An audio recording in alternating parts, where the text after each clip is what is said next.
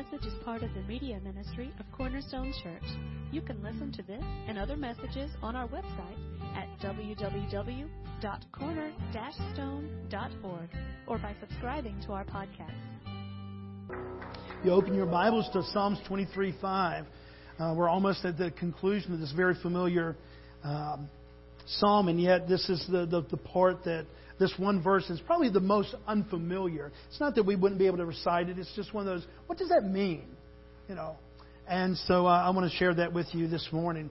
Uh, one more prayer request for our missions at Pioneer uh, Community Church is this week they have uh, a gathering of students. This is out in Utah, and you're talking about a place. You know, we don't think, okay, yeah, Morocco may be 99.9 percent, uh, you know, non-Christian, but we don't think about places here in our own you know, in the States. And yet in Utah, you're going to find such a small percentage of, of confessing believers. Uh, and so uh, pray for Pioneer Community Church, Barry Smith and, and his family as they go out. It's a special week because they have students there from a home sponsoring church that have come out. And let's just pray that their work would be very, very profitable this week. Uh, I hold in my hand something that's pretty precious to me. Uh, years ago, uh, in fact, it would have probably been almost 30 years ago, um, did a funeral for, for a gentleman at, uh, that I had come to know that no longer was able to attend on a weekly basis at the church where I was pastoring uh, because he was in the Baptist village in Waycross, if you're familiar with that. And uh, a saintly man. I had heard great stories, and, and about once a year we'd go down and visit Mr. Joe and Mr. Joe had lived a long life and a very fruitful life, and yet it was a hard life. He didn't know his mom and his dad. Um, he had already lost his wife. He, had, he was widowed, and and so it was just really sometimes, you know, you think this guy's going to be so sad. And when you went in to talk with Mr. Joe, there was always a smile on his face, and his favorite term was, "My cup runneth over, and my saucer too." And I, you know, at first I was thinking, okay, that's what a cute little saying. And then I got to meet Mr. Joe. And you know what? Folks, I, I'm saying it as sincerely as I know. His cup runneth over, and his saucer too.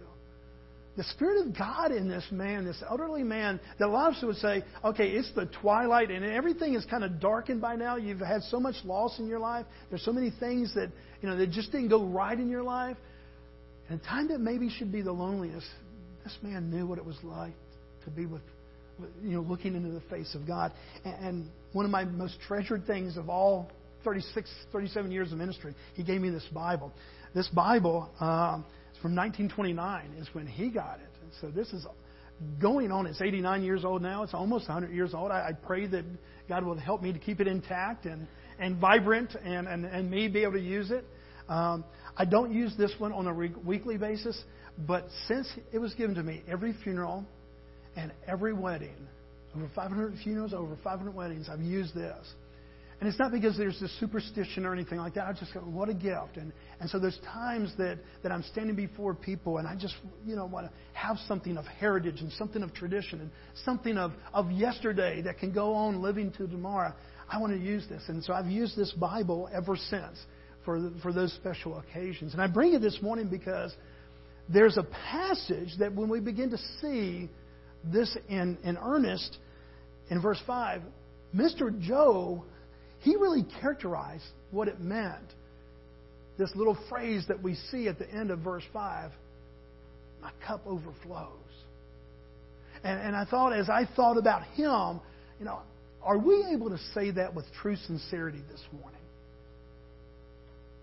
I mean, we know the right things to say as Christians. We know that if somebody comes up to us on a Sunday morning, and even if we are going through great despair and darkness in our lives, and somebody in the hallway right out here grabbing a note and says, So, how was your week, Tracy? We know to say, Well, it's been good. It's been good. We know how to be polite. We know how to, uh, you know, not be discouraging. Maybe in private we would take somebody to the side and share a little bit of the darkness or the heartbreak that we've been through. But for the most part, we're not really good at being authentic when it comes to the heaviness of our lives. And some of that we see simply uh, culturally as politeness. Other times we think, well, they don't really care. They were just being polite by saying, Debbie, how are you doing this morning? You know, that it was just one of those southern things that we do. Folks, wouldn't it be amazing if people really were able to come up to you and say, how you doing? You're going, my cup overflows and my saucer too.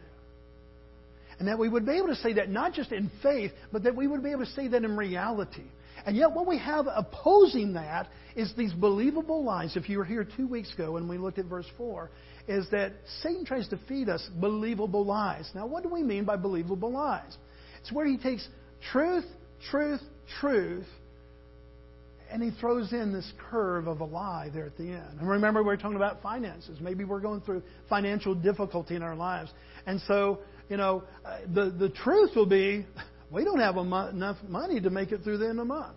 And another truth is we don't have savings to draw upon to, to pay this bill. And so these, these are truths. But that lie is, and somehow God has abandoned you in all of this. They're believable lies. Why are they believable? Because they're, they're real things that we have to deal with. See, that's the thing. Anytime that we would gather here on a Sunday morning, guys, we can put on our southern niceness, we can put on our Christian niceness, and, and yet the, the truth is, if we had some kind of a meter that just was on our forehead of sorrow or joy or despair or this, I think we would be amazed at what goes on in the lives of people. In one way, Carly and I are pretty private people. I mean, in one way, I, I wear my emotions on my sleeve. I think you see that when I'm preaching. And, but in another way, there's you know things that we just don't share, and it's not because we don't think you care. It's not that you know nobody's going to do anything. Some people are private. Some people, some people you don't have to guess. You know, they have billboards. You know, here, here's my troubles. And there's not a rightness and a wrongness to that. That's a personality. There's not a, okay, this is right and this is wrong. It's, it's all of our personalities. A lot of it is the culture that we grew up with and how our parents were and if our parents were more stoic people and kind of just kept everything to themselves, then we learn that behavior. If our parents were really expressive people and shared everything in the family, and family meetings were every Tuesday night, 7 o'clock, and you shared all the family's business, then you kind of learn that. It's not a rightness and a wrongness, it's just a kind of a cultural thing that we do, and it's a personality thing. My point is this Would it be not incredible that by faith, because it wouldn't be able to be this way in circumstances all the time. But that if somebody came up to us, that in faith of what Christ has done for us, that we would say, My cup overflows and my saucer too. That we were able to have such an eternal spiritual perspective that it doesn't mean that these other real earthly things went away, but just that the, the light of Christ was so shining in that that these other heavy things in our lives, we were able to really express that and do that.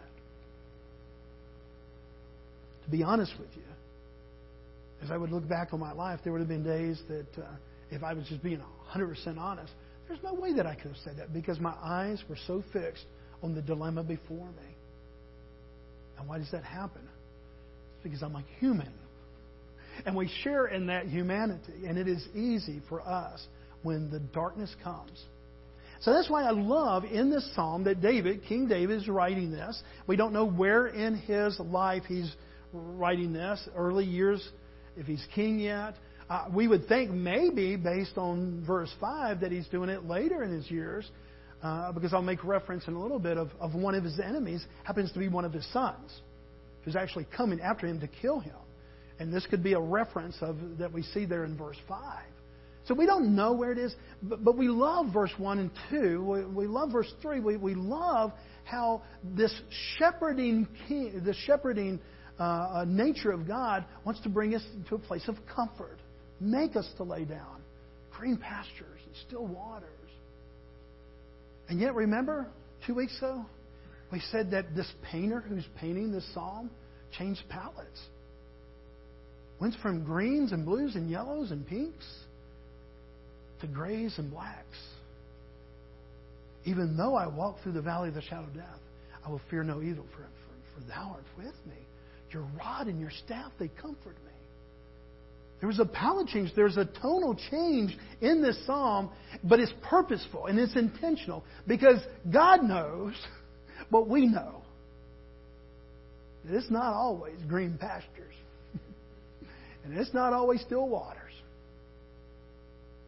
And there are some valleys that we have to walk through in a broken world, in an evil world, in a, in a world uh, filled with broken people.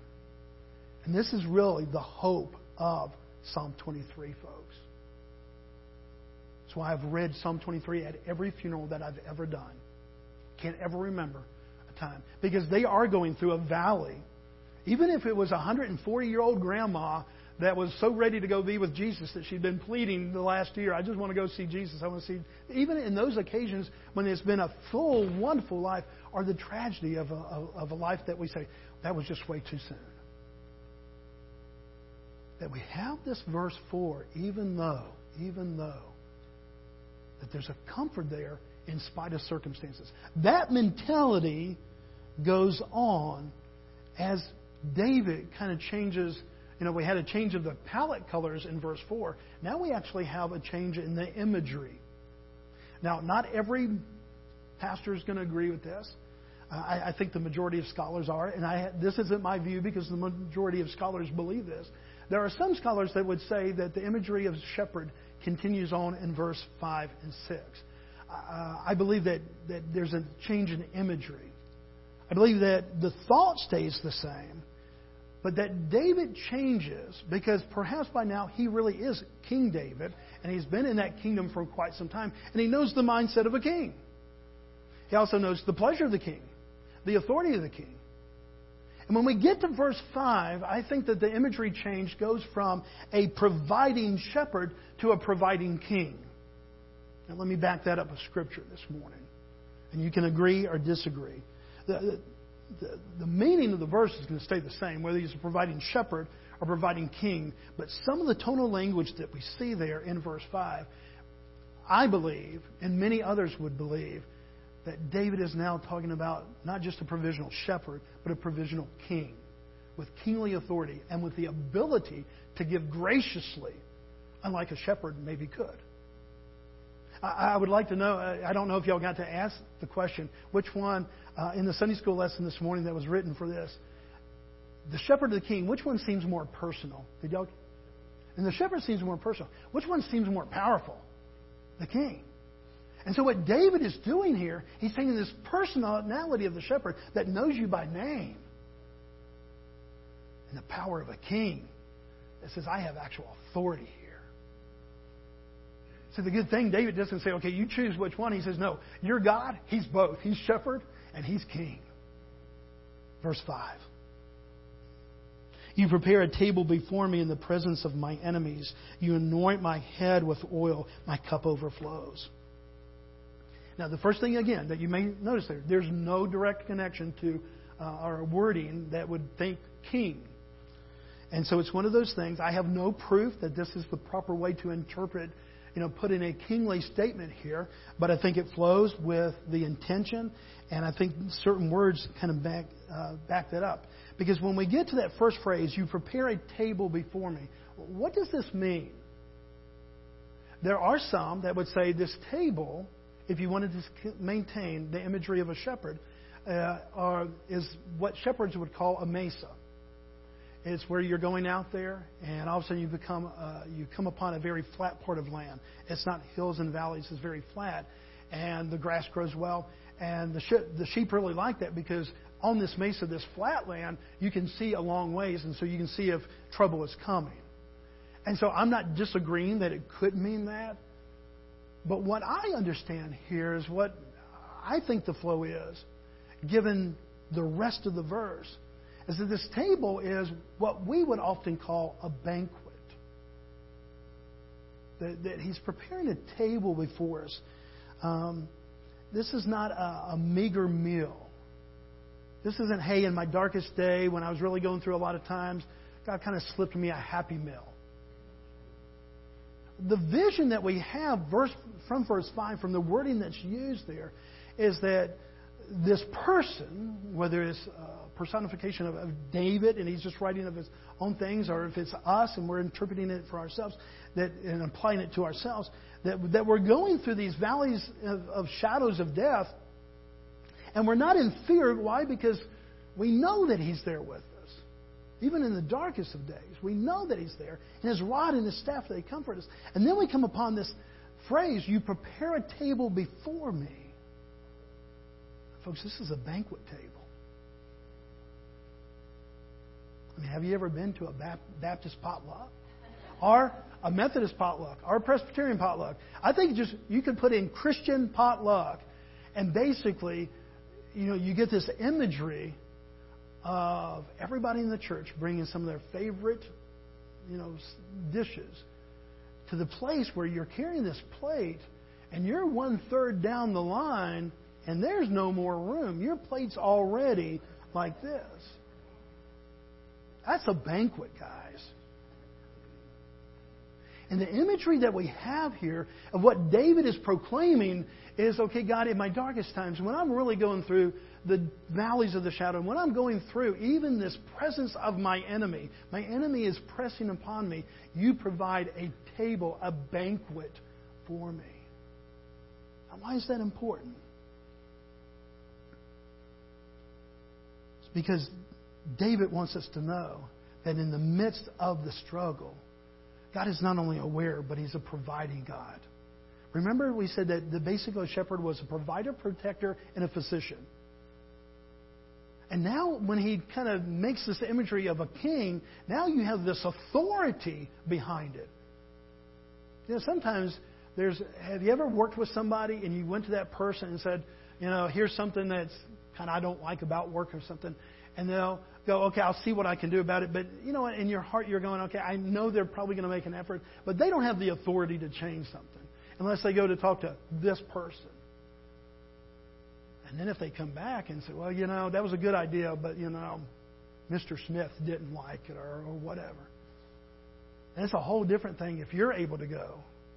Or if Mr. Smith comes and knocks on your door and goes, hey, heard you had some suggestions about the workplace all of a sudden you're going, okay, this person is showing interest, but he has authority to do something about it. Like that, he can change the rules.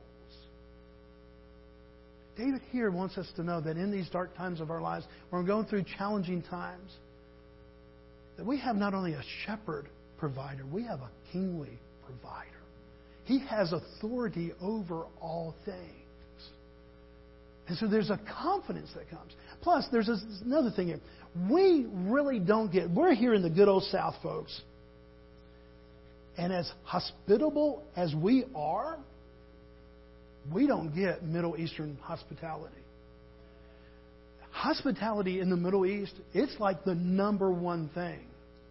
I mean, you look back in the life of Jesus, and you look, a lot of that teaching was around what? Food and meals. And they would go in and they would go, and because it wasn't 15 minutes in, do the dishes, get out of the kitchen. If you were there for a meal, you were there. That was the evening. Okay, don't plan anything else. You're not getting back at 9 o'clock to watch Dancing with the Stars. Okay, it's going to be one of those things. If you're there in the Middle East, it is still, to this day, a very big thing. And that's where you share your lives. And so when he says, okay, you've made a table before me, this banquet table before me, not only is the authority, but, but imagine this generosity of spirit that comes. How many of you like to be host and hostesses? Carly and I love it. We love having people in the house. Now, let's try to use this word in a in a good way instead of a bad way, because very seldom can you ever use the word pride in a good way. Okay? How many of you take pride in being a host or a hostess? I've eaten at your house. I know. Yeah. I go there for a lunch and I think peanut butter and jelly, and it's four courses. You know, and you're going, man, I feel like a special guest. And that's what David's saying. Man, in the midst of all this darkness, in the midst of these shadows, in the midst of all this heaviness of your life, that here comes this king, this providing king, and he put, prepares a table before you, and he says, Try this. Isn't it amazing that this is the God that has made himself available to us. Isn't it, this is the God that loves you and saved you, that provided Jesus Christ here in, in your darkness of time. Here, I provide a table before you. Try this.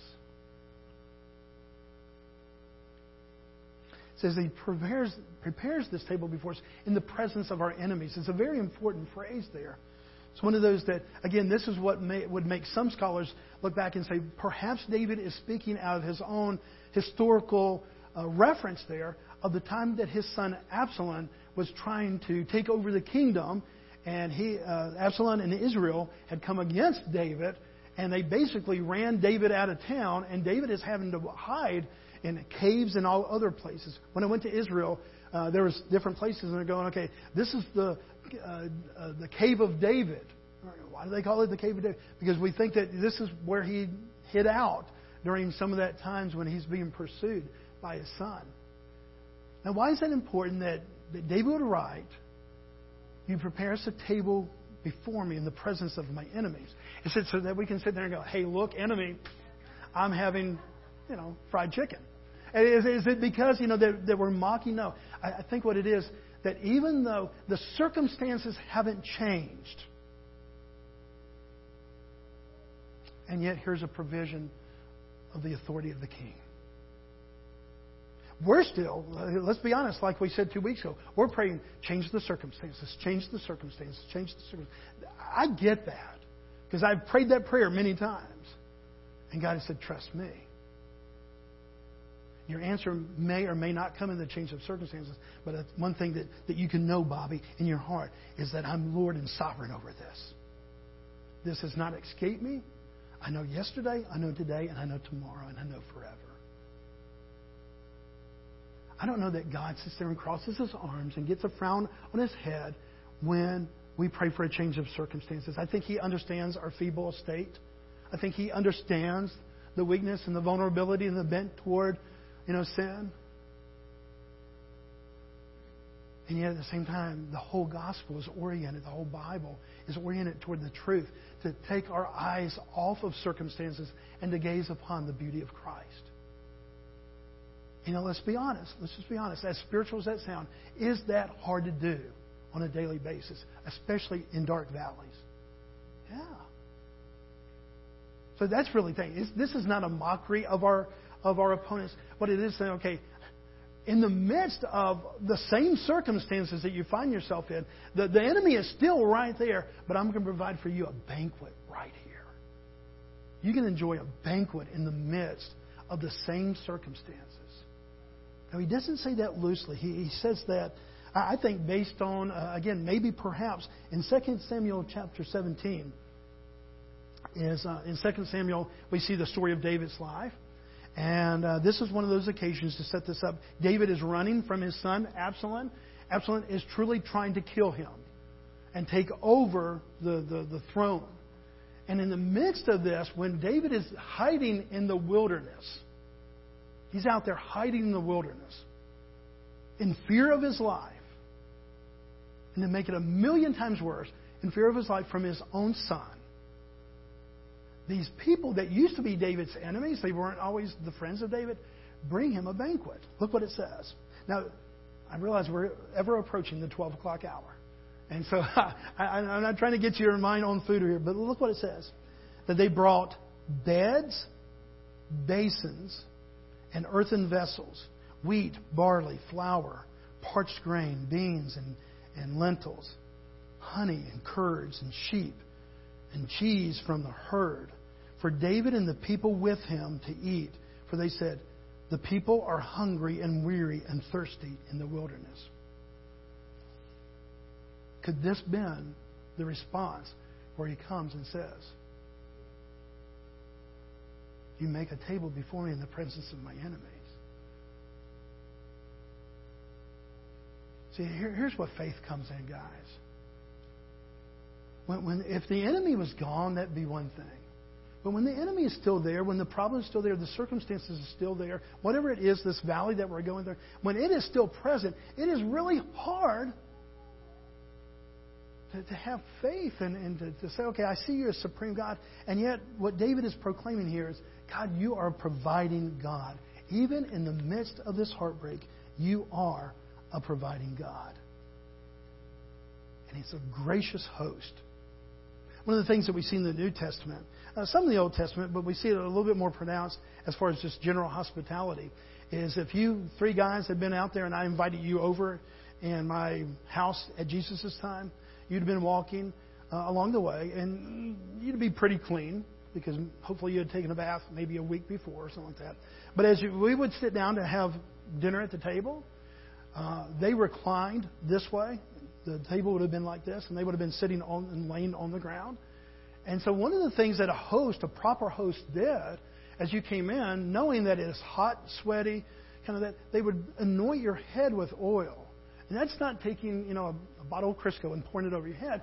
What they would do is it was scented, it was perfumery, uh, you know, perfumed, and, and and so as you sat down, I mean, I, I'm not trying to be gross here, but have you ever worried about your own body odor? You know, you go, oh man, I, you know, and now you're sitting down with somebody and you're going, man, I just wonder if I stink or not. You know, because maybe you're hot and sweaty and all this. This, a host, a proper host would, look, I, I don't know how far you traveled, but as you come in, let me scent you. You know, you can put this in your hair and you can even rub some on you, and you're just going to smell good. And it's not just so that I don't have to smell you, but it's to give you this confidence that you can dine at the table without offense. This is a good host. This is a good host. And David is making that proclamation. Now, there's always also a picture here of consecration. Remember Aaron and the Levites, the, the high priest? This was they were, would consecrate themselves with oil. This was the, the Old Testament. They would consecrate themselves for oil before they would do their job as the high priest. And nobody else in the whole community had used that oil. It was only for the high priest, for those that carried out. So there's a sense of consecration here, but I'm just telling you my heart as I would interpret this, and I could be really, really wrong. I think that there is a, a part of this that is consecrating, and, and that we're consecrated through Christ. I think what David is expressing here, I think David's heart is, man, I, I have a kingly provider who's a great host. He's just a good host. He brings me into his presence. And he makes me, I mean, this is the work of Christ to make us, if you want to say, presentable before a holy God. So we don't take the gospel out of it. The gospel is the center of it, it's the foundation of it. And yet, how much of this is just that emotional, be able to sit down and enjoy that meal without the thought, am I offensive to somebody else? And then we get to that last part. Where he begins to say that uh, you anoint my head with oil, my cup overflows.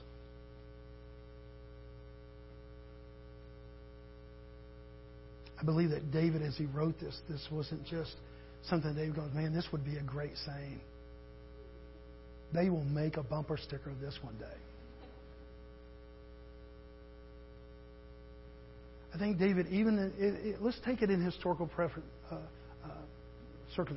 Let's say that it really was written in response to a time when your own son wants your life. Can you think of anything more horrid, anything more heavy in your entire life than when you're being pursued by the enemy and the enemy is your own family? Some of you have experienced a portion of that, of knowing what it's like to, to be at odds with family.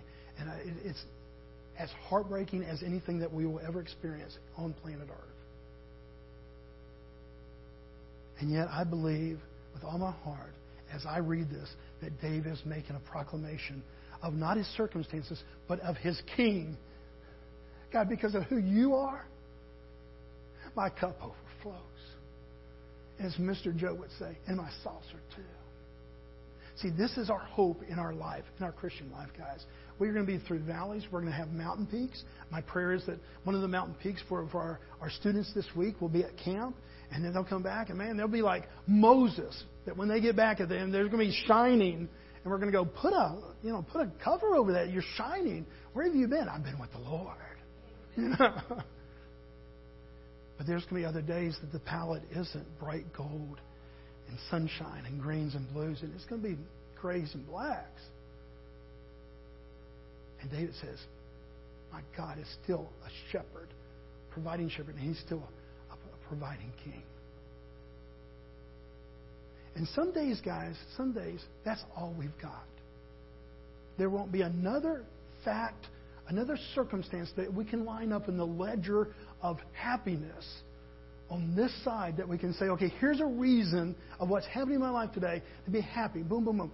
You know, this old song, Count Your Many Blessings, name them one and one. I, I believe that song. But there's going to be some days in our lives and some periods of our lives when it just doesn't seem like we can make a long list.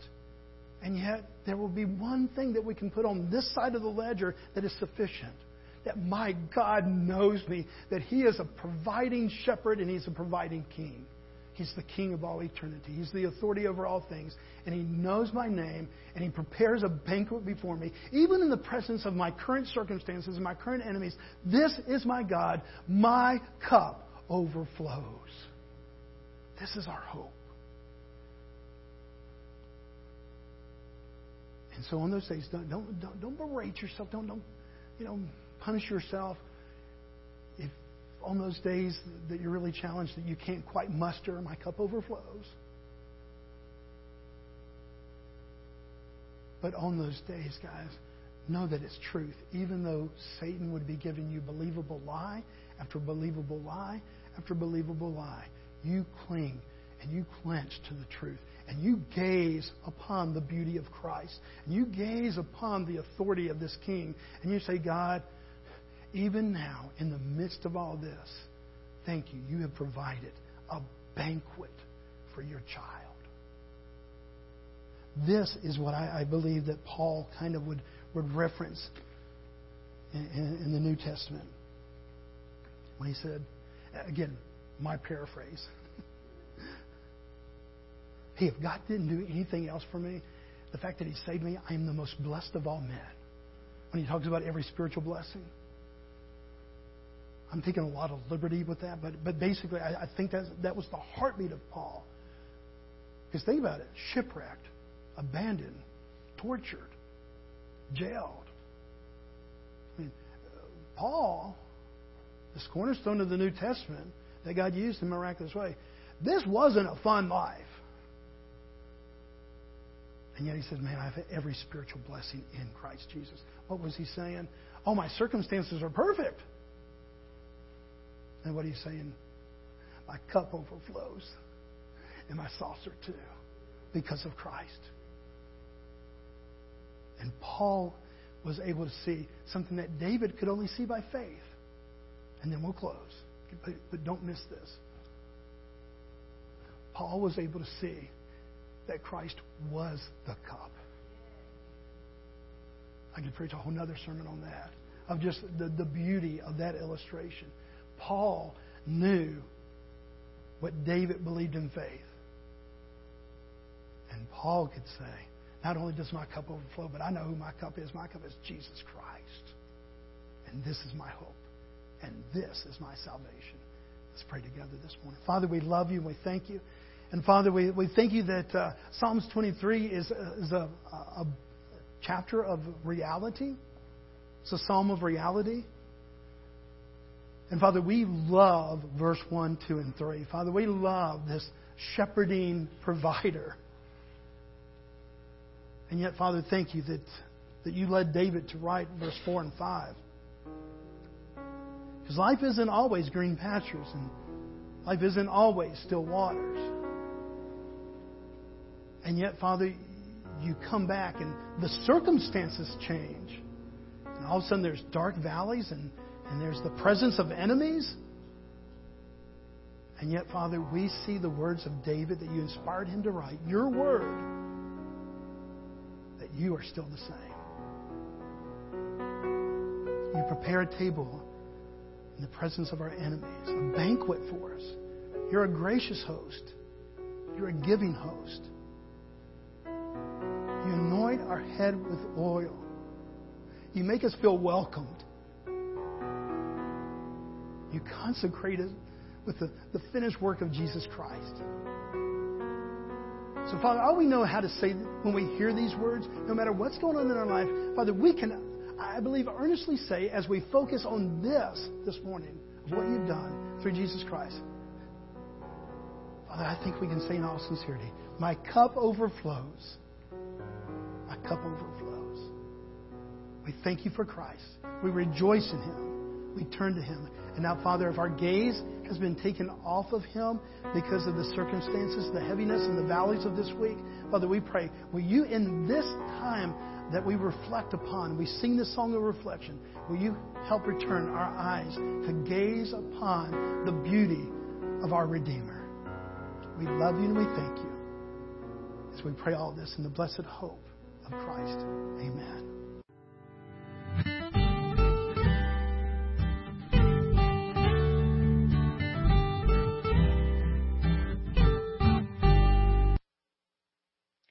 Thank you for listening today. We hope this message was a blessing to you.